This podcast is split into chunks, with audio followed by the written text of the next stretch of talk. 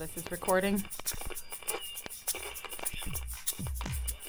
RTI International Center for Forensic Science. presents Just Science. Welcome to Just Science, a podcast for forensic science professionals and anyone who is interested in learning more about how real crime laboratories work.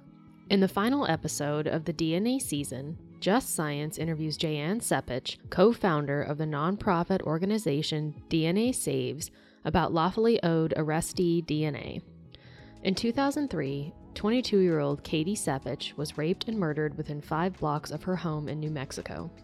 Using skin and blood found under her fingernails, investigators were able to produce a full DNA profile and uploaded it into CODIS. Her killer was identified three years later. Now, in 2019, her mother, Jayann Sepich, continues to advocate for lawfully owed DNA. Listen along as she discusses expanding the DNA database and the importance of arrestee DNA collection in this episode of Just Science. Some content in this podcast may be considered sensitive and may evoke emotional responses or may not be appropriate for younger audiences. This season is funded by the National Institute of Justice's Forensic Technology Center of Excellence. Here is your host, Dr. John Morgan. And welcome to Just Science, the podcast for forensic science professionals. I'm your host, John Morgan with RTI International and the Forensic Technology Center of Excellence. The FTCOE is a program of the National Institute of Justice devoted to technology transition and improving innovation in forensic science organizations. I'm here today with Jayann Sepich. The Sepich family established DNA Saves, a nonprofit organization dedicated to educating policymakers and the public about the power of DNA databases and evidence. DNA Saves has submitted amicus briefs in four U.S. court cases, including Maryland versus King, which was heard by the United States Supreme Court, upholding the constitutionality of arrestee DNA databases. I'd say Jayann is one of the most important advocates for arrestee DNA collection in the United States, and she has been working very, uh, very diligently to get arrestee legislation passed in all 50 states. And I want to talk to her today about how the forensic science community can respond appropriately to arrestee DNA collection. So, welcome to the podcast, Jayann. Thank you for having me. I really appreciate it. So, Jayann, uh, like uh, a lot of people who are advocates, you uh, didn't start off being somebody who thought you would spend a lot of years working in policy and politics, and uh, especially things related to, to DNA. Uh, had you been involved back before uh, you had the incident with your daughter, and we'll talk about that, in any of this kind of work? Not at all. I was just a, a wife and a mother, and my husband and I have businesses, and you know, just very involved in my my little hometown, but nothing like this at all. Sure. To me, uh, really interesting to see how important the advocacy community has been in DNA. It's obviously a very, very powerful tool, and a tool that uh, we're still learning how to use to its greatest impact. Can you tell me, if you will, uh, about your own story? So, why did somebody who really never had gotten involved in policy stuff before uh, become an advocate for the expansion of arrestee DNA collection? Well, in 2003, my 22 year old daughter, Katie, my firstborn child, was a graduate student at New Mexico State University.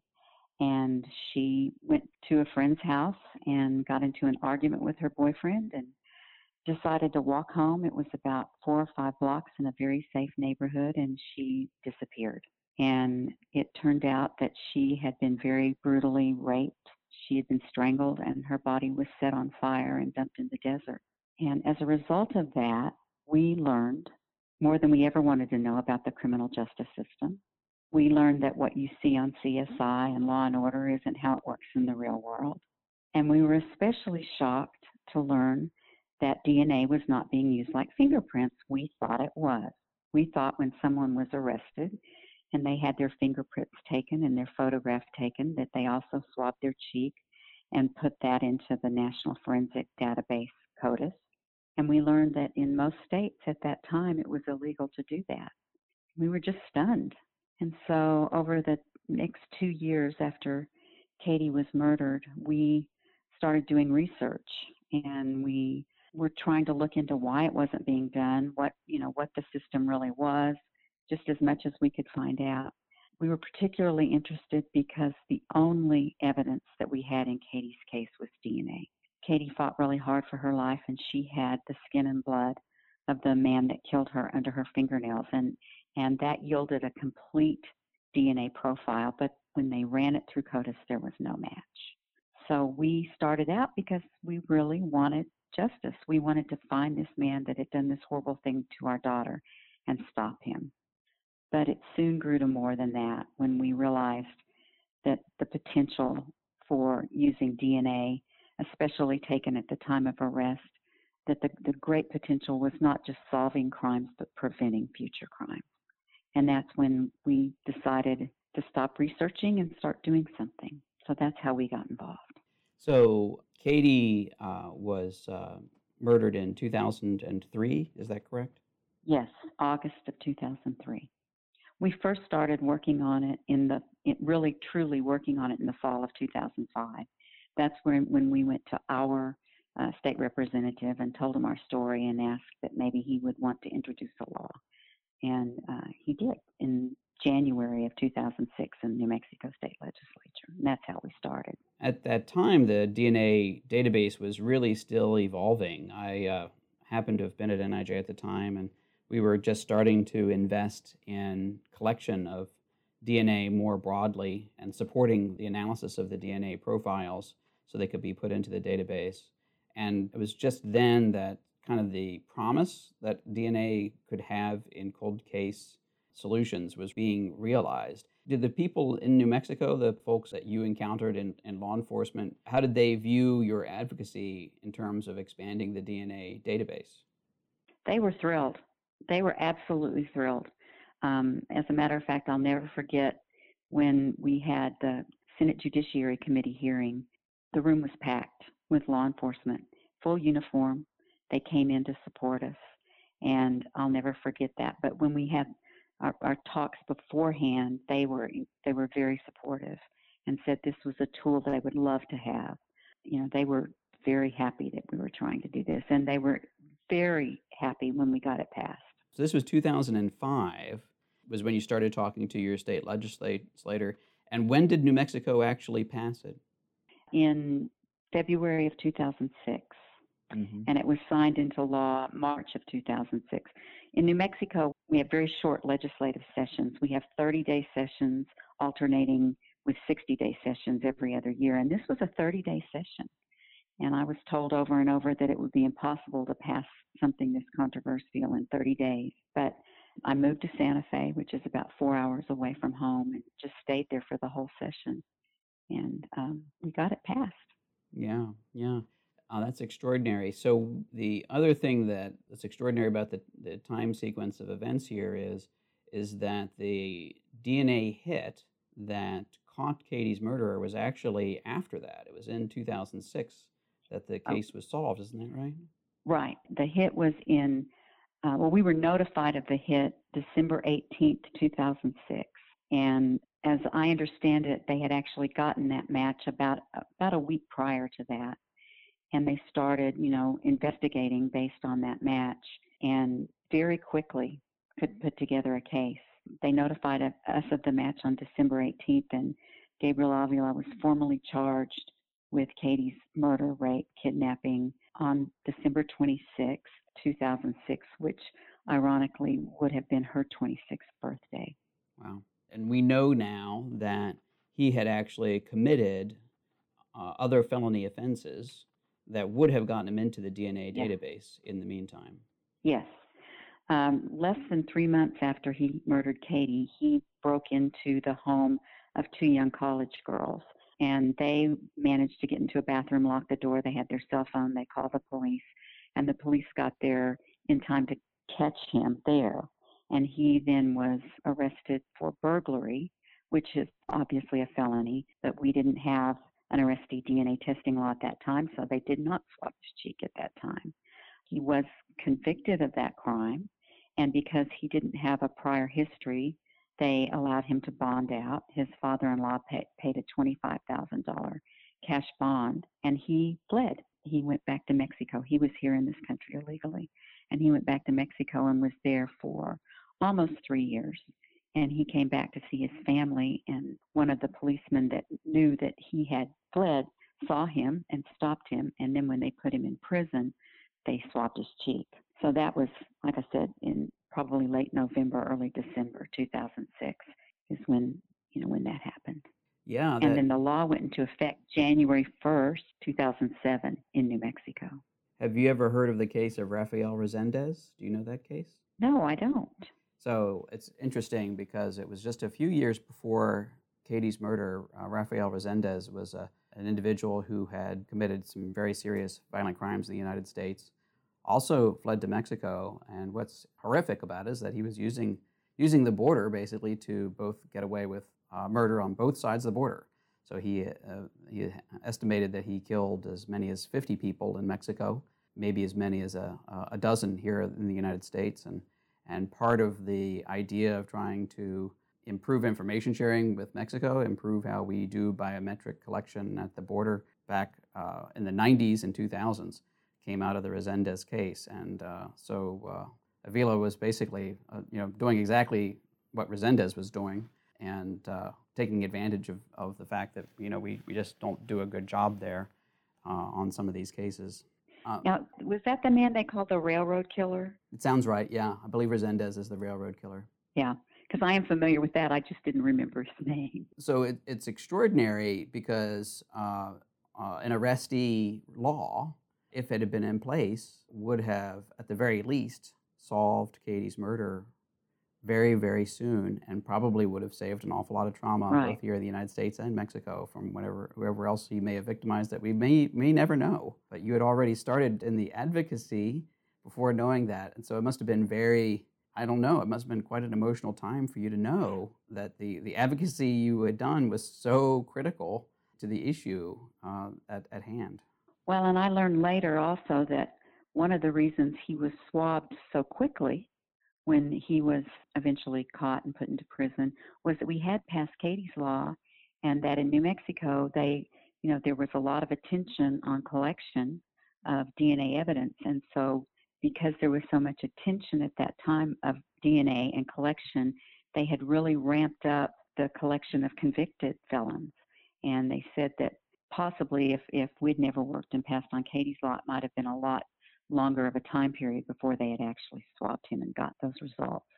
So we were very grateful for that. New Mexico at the time must have been one of the first states to do an arrestee law because most of the states at that point were still debating about how broadly they were going to collect from convicted offenders. So there were even, I assume, I, right. I, I haven't looked, but I, I bet you there, there were a few states that were still only collecting from people who were committing homicide and sexual assault and not from burglars, even among convicted offenders at that time. Yes. I actually testified in uh, Nevada to try to get them to pass all convicted felons, and I believe that was in 2007. So there were still a number of states that hadn't passed the all convicted felons law when we were working on arrestees. And New Mexico was actually the sixth state to pass an arrestee law. Texas, Louisiana, Virginia, Minnesota had passed some sort of law to take DNA prior to conviction. And then California had passed Proposition 69, which is Cal- California became an arrestee state. And that happened before New Mexico passed their law. So New Mexico was the sixth state. And you alluded to the fact that you know not all arrestee legislation is the same, just as all not all convicted offender legislation is the same. So when when New Mexico first passed, they actually did not include burglary in the law. Is that correct? No, they did include burglary. It's just that the law hadn't taken effect. Well, we didn't even have the law passed when Avila was first arrested for burglary. In 2006, when we passed the law, it was for collection for arrests for violent crimes, sexual assaults, and burglary. But it didn't include, you know, lower level felonies like forgery or receiving stolen property or drug charges. It only included the more violent crimes. In 2011, interestingly enough, the district attorney that prosecuted Katie's killer was Susana Martinez, and in 2010, she was elected governor of the state of New Mexico, and her first official act was to announce that she wanted to expand what we call in New Mexico Katie's Law to all felony arrests. So we went back to the legislature in 2011 and did manage to get it passed to all felony arrests. And the incredible thing was when that took effect July 1st, 2011, they started keeping statistics of the crimes that would not have been collected under the original law. And it was determined that our match rate went up 89% as a result of expanding it to include all felonies. And that was shocking to me. I had no idea that because we weren't collecting from those lower level felonies, we were missing so many matches. And that kind of fired me up to go back to other states and expand where we hadn't been able to expand, and then also going forward to do everything we could to get states to just go ahead and and they're in their initial law to collect from all felonies. Mm-hmm. So right now, about how many states have arrestee laws at this point? That's kind of a tricky question. There are 31 that have some sort of law to take DNA prior to conviction, but Minnesota. Um, very early on, it was one of the first states that passed, even before we passed in New Mexico. And very early on, they faced a challenge, and so their law was struck down. And then after the Maryland v. King case, where the Supreme Court said that it was constitutional, there was a sheriff that just decided, well, since the Supreme Court ruled that it is constitutional, that he was going to start collecting, and he did, and then immediately faced another court challenge in Minnesota. So Minnesota is is not actually collecting right now, but they did pass a law. So we count them in the 30, 31, but there are 30 states that are actually collecting at this point and um, 18 of those take from all felony arrests. So I understand you're going to be visiting our uh, beautiful Raleigh here because North Carolina is not an all felonies arrestee state. Is that right? Right, that's correct. And we tr- we were working on it last year, and we did not end up getting a bill introduced. But we're hoping that we can get a bill introduced in North Carolina to expand to all felony arrests. So we don't have a sponsor as of yet. We don't have a bill as of yet, but that is definitely, you know, one of our goals. So Jan, there's two things about this that I think, you know, deserve to have serious conversation. And the first is its impact on the forensic science community. I do want to talk about that because that's who we are uh, and who this podcast is going out to primarily. And things have changed a lot since you were first involved in the terms of the efficiency that the absolutely yeah it's really much better at, at the time of uh, in the early 2000s especially the turnaround time to be able to do convicted offender processing or basically we'll call it uh, like reference sample processing was significantly longer and so it didn't matter as much because it, it wasn't necessarily that much faster than the criminal justice system but we've gotten a lot better at it than we had in the past. As, oh, uh, absolutely. Yeah, because I, I think a lot of forensic laboratory people are like, goodness gracious, we've got enough already going on. and we're trying our best to even catch up mm-hmm. with what we've gotten in backlogs of uh, crime scene samples, even the backlogs. There's some still backlogs of, of the reference sample uh, work as well. Uh, you know, how do you respond to those kinds of concerns as you talk to uh, the forensic scientists out there on, on this issue? Well, first of all, I want to say to all of the forensic science community that's listening that you guys are my heroes. I know that you have more work to do than you can do, and you need a lot more funding. And you know, we always try to to do everything we can to get as much funding as possible. But I know that it's it's not the best situation to work in, and when you have someone like me that's pushing to give you more work, that can be you know that can be daunting. But I so appreciate the work that you do. You know, you're you're the ones that identified my daughter's killer and gave our family incredible resolution and peace. So thank you so much. What we do has evolved a great deal since we started. You know, we're learning all the time and one of the things that we feel is really important to do before we start working on legislation in any state, we absolutely want the lab's input and we want to know you know how they feel and what they think they can do and we make it a point now to meet with those folks so that they are very comfortable with it going forward and that they can be supportive. That's really important to us is that we work as a partnership. But then to answer your question john even if that sample can't be processed immediately we have it. When we swab that cheek when they're arrested we have it. And that means that we do have that piece of the puzzle that eventually can solve the crime. And of course, I would like for uh, it to be quicker, faster, because I know how important that is. But I do believe that every step forward is a good step. And so it's it's so incredibly important to get that information. You know, we have so many cases that we can look back and say, if the system were working the way we would hope that it can work eventually, we have our goal. Here's lives that we know would have been saved. Here's victims that we know would never have been raped. And that's the goal. You know, that's the goal. And I so believe that things are changing. It's like you said, John, we're, we're seeing so many things change since I started working on this. We're making progress. And even though it seems like it's been so slow and taken so long, the progress has been absolutely wonderful. And so the goal is to just keep working towards that eventual gold standard of everything being to its maximum potential. The corollary interesting point, I guess I'd make.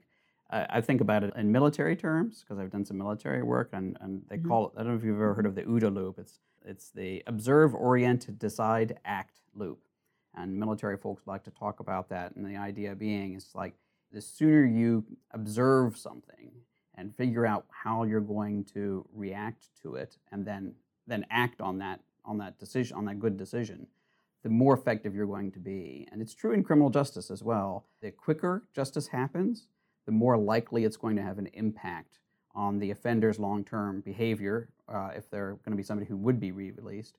But it also has an impact on their likelihood of, offending even in the, in the, first place. And, you know, it, part of it's preventing reoffending, which I, I think definitely this is all about. But it's also about just changing how police operate so that they're they're using this technology, they're responding so much more quickly, and they're creating public safety, not just solving the case at hand. That's right. Of course, what drives our family is this idea of victims that will not become victims. I just, I just, I know, I know what it, our family has gone through because we lost Katie. And, you know, it sounds like a big cliche, but we just want to prevent that from happening to others. We know how horrible it is.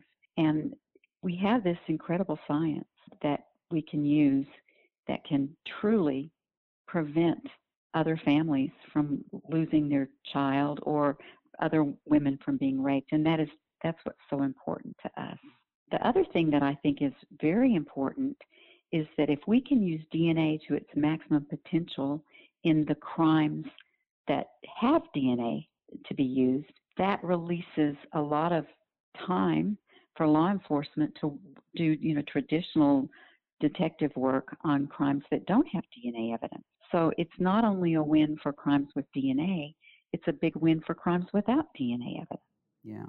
The, the fact is is that, you know, we, we still aren't that great at doing cold cases and the investigation that's necessary to to close cold cases and DNA and forensic science really are the very very best way in my view to close cold cases and that's Absolutely. something yeah, yeah. we're actually doing a cold case symposium Jan uh, here this coming year in the Forensic Technology Center of Excellence so we're actually going to be bringing investigators and other law enforcement leaders in to talk about how we can use DNA and other forensic science uh, much more proactively in cold case investigation and take advantage of things like uh, DNA collection and, and how investigation is done very fundamentally. I really appreciate that. I think I think the more the more education, the better. Tell me about Maryland versus King, and I will say this, and that is that you know I look like a lot of people at the news reports today you know, and China is, is using biometrics and to track their citizens on, on a minute by minute basis. And there, a lot of countries are talking about collecting DNA at birth. And I don't want to live in a society where there's that much surveillance of me. So I, I'm very sympathetic to the privacy arguments here. And some of those privacy arguments have been the most powerful arguments against what you're trying to accomplish. Right. Well, first of all, I, I really believe because of the way the CODIS system was designed, that privacy is supremely protected. That was one of the first things I did in, in my research because I'm I care about privacy too. The last thing I wanted was for my daughter's name to go on a law or be associated with a law that was going to be very invasive of someone's privacy. So that was the that was the thing that I spent a lot of time researching. And of course, as all forensic scientists understand, the profile that goes into CODIS is just a little tiny tiny piece of the the genome, and it was specifically designed to have non-coding information that doesn't reveal anything private about a person. And I think that was very important to me, and it's been very important to legislators who initially were totally against this, but when they learned how the how it actually works, became proponents. I actually have my real DNA profile on the back of my business card because I know that it doesn't have anything private about me that can be revealed. I don't have my home address on my business card. I certainly wouldn't put my social security number there, but I do, you know, my actual DNA profile as it would go into CODIS is on the back of my business card. But the, the Maryland v. King case was very, very inter- interesting. Alonzo King was arrested for first and second degree assault in June 2013. And as according to the Maryland law, which had been passed, a DNA sample was taken from King at the time of arrest and entered into Maryland's database. And then it matched to an unsolved rape case in 2003. Then King filed a motion to suppress the DNA evidence, uh, saying that it infringed upon his Fourth Amendment rights, which prohibits unreasonable searches and seizures and his motion was denied by the circuit court for the county where he lived. And he pled not guilty to the charge of rape and appealed the ruling. And the Maryland Court of Appeals reversed the original ruling. Uh, they agreed that the DNA sampling was a violation of the Fourth, uh, Fourth Amendment. And of course, then it went up to the United States Supreme Court. And the decision was very close. It was five to four in favor of Maryland. I do think that one of the things that Supreme Court watchers found very interesting was who joined together to be against it and who joined together to be for it. Because uh, Justice Scalia, Bader Ginsburg, and Sotomayor and Kagan filed a very scathing dissenting opinion, you know, and then the five remainder, uh, Roberts, Kennedy, Thomas. Anyway, they they filed, you know, they voted in favor.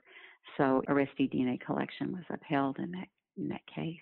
So Breyer was on the uh, majority, and he is considered, you know, one of the more liberal judges, and he was in the majority. And then, of course, Scalia uh, was dissenting, and he's usually he and I mean, they said that this is probably one of the only times that Scalia and Thomas split because they usually are in lockstep.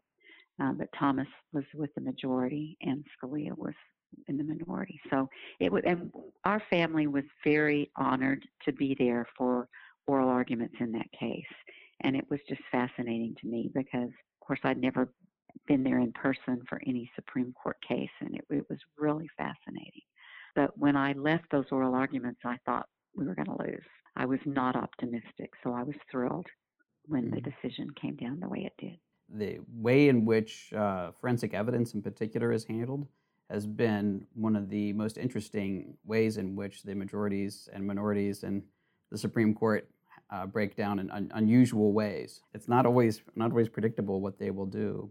So Maryland is now collecting from all felony arrestees at this point. What's the status of the uh, legal side of things in Maryland? They're one of the states that collects only from violent crimes, sexual assaults, and burglary. So they, they do not collect for all felony arrests. Is there another shoe to drop here? Uh, is there anyone advocating for going beyond all felonies? Because there is like for example, there are misdemeanants out there who uh, some people I've seen have have argued should be included in the DNA database, and I think in some instances are. And of course, there's some discussion about, as we talked about, at the border using uh, rapid DNA at the border. I know is something DHS has, has been deploying on a pilot basis at the very least and talking about expanding. What's your view in terms of where the limit should be? How do we decide how to balance the need to have DNA for uh, use in criminal justice proceedings and public safety versus privacy of individuals. New York State does not have an arrestee testing law, but they do take DNA from all convicted crimes. So in New York State, if you're convicted of even a misdemeanor, your DNA is taken. And what's been fascinating is how many violent crimes have been linked to those convicted of, of a very seemingly minor crime. They've identified a lot of homicide cases because people were arrested for petty larceny. The numbers are just really high. So, what I would advocate for is that in every state, DNA is taken upon arrest for every felony and upon conviction for every crime. Mm-hmm. I think that's reasonable, and based on what we've seen, I think it would be very useful.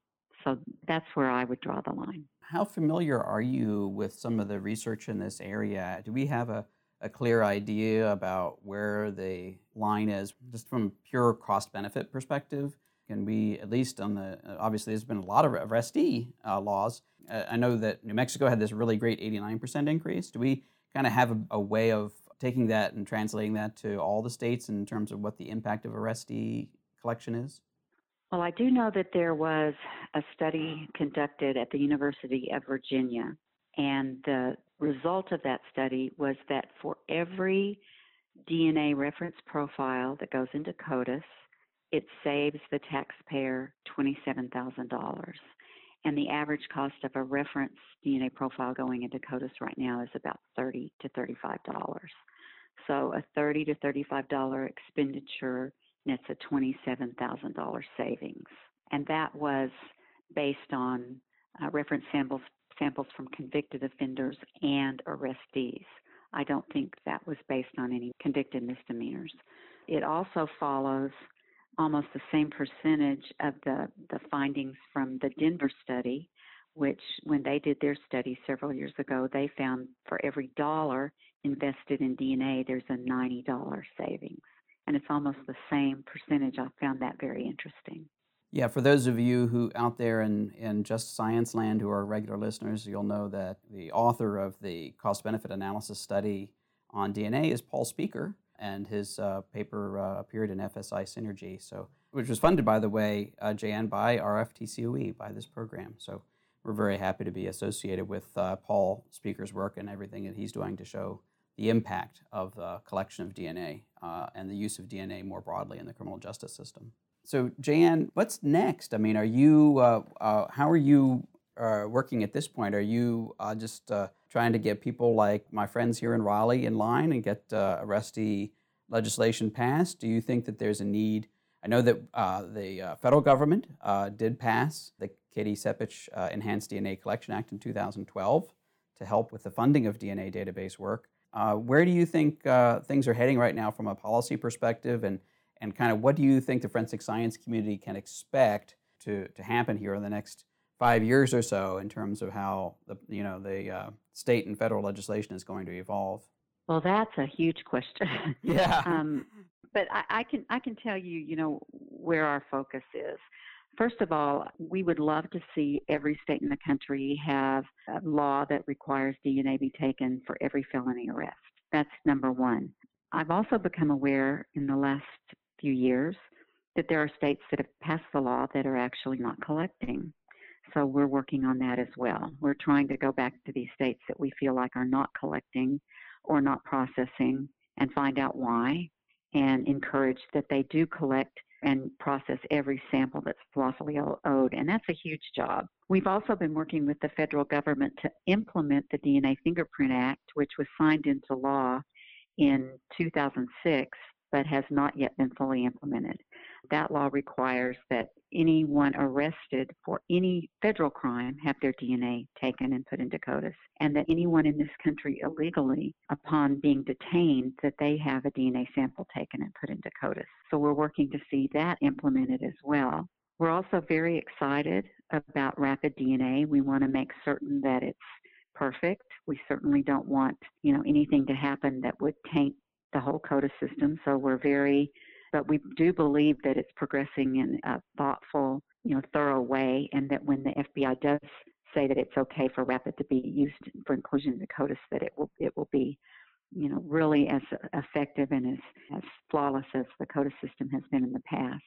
So, but we're very excited about that, which e- gives us even more reason to try to pass arrestee DNA laws so that uh, rapid DNA can be used at booking stations. I've been able to see the machines, see how they work, see the all of the safety features and the protocols that have been put in place, and I feel very confident that it's going to be a good system that won't have any errors or problems. So, but we're very excited about Rapid because, you know, when you think you, you've arrested someone and they've been arrested for a felony and you swab their cheek and within 90 minutes it's been run through ARDIS, which is the homicides, sexual assaults, kidnapping, the higher level crimes. But within 90 minutes, they could see if that person's DNA matches to any of those crimes. So while that person is still there, you have that information. And that to me is amazing and wonderful. Yeah, it is. It is interesting, and it's going to be something where the forensic science community, is, as we talked about earlier, really is going to need some more investment because rap, you know, putting rapid DNA instruments out there and getting that 90-minute reference sample done, uh, so you have all the supplies and everything like that. It's expensive. It does take some. It does take some funding, and I think that's one of the things holding back. It is expensive. I can tell you this though. I have high hopes that it will follow most other technology and become less expensive. I mean, I remember when I was in high school, my mother had to have a microwave. It was in Amana Radarange, and back in 1973, it was over two thousand dollars. When you figure that in you know current dollars, really expensive. Well, now as you know, you can get a functioning microwave at Target for eighty nine dollars. So I'm Yes. really hoping we'll see that you know that the price will come down as it becomes more and more accepted. I'm hoping that will happen because it is expensive. So you know I'm hoping, and I also I've I've talked to a lot of people in a lot of labs across the country about rapid DNA, and you know some are very very excited, some are leery. But it's like any new technology, it, it's going to take a while to make sure that everybody feels comfortable with it. But I think the thing that I'm I'm really encouraged about is like I said when I saw the machine and I saw all of the safety features that are built in and, and how it works, it, it kind of eased my mind. One of the things that is remarkable to me is just how much DNA has changed over the last 20 years. We've seen the DNA database go from a few hundred thousand samples up to uh, almost, I think almost 20 million now. And the power of DNA to close cold cases and to just generally contribute has been really transformed. And that's really, really exciting as uh, somebody who's really been in the middle of it, as well as many folks out there in the forensic science community who've been in the middle of it. It makes me think, you know, you'll never know uh, just how many uh, people that that you've helped, that you've saved from the same fate as uh, I'm very sorry to, to, to know that your daughter suffered. But I'm sure that there are a great, great many uh, victims who aren't victims today because of DNA and because of arrestee databases. And so you thank the forensic science community. Well, we, we thank you, Jan, for all of the advocacy and the work that you continue to do in this area. Well, thank you, John. And I can just say this is an incredibly personal mission for our family. We adored Katie. You know, she was she was a light, and we just we miss her so much, and we don't want anyone else to ever lose someone they love, especially if that crime could have been prevented. And you know, that's that's what keeps us going. That's that's what matters to us is this very personal feeling that this incredible science, this powerful, powerful science, truly can save many lives and prevent many others from being becoming victims of horrible crime. So, you know, that's what matters to us. We just really, really do care about that. So I I do believe in in that power and I, I also believe in all of the people that are working so hard to to make it right and make it work. And I appreciate it very much. Thank you very much for being on Just Science with us today, Jan. Well, thank you for the opportunity. I appreciate it. And thank you all for listening. Please uh, make sure to uh, tell all of your friends and colleagues about Just Science and tune in uh, each week to hear from people who are leading the community forward in forensic science innovation. Thank you for tuning in to the DNA season of Just Science. Your support helps us continue to produce content relevant to forensic scientists and the criminal justice community. Keep your eyes and ears open for our next season, Improving the System, beginning this winter. Opinions or points of views expressed in this podcast represent a consensus of the authors and do not necessarily represent the official position or policies of its funding.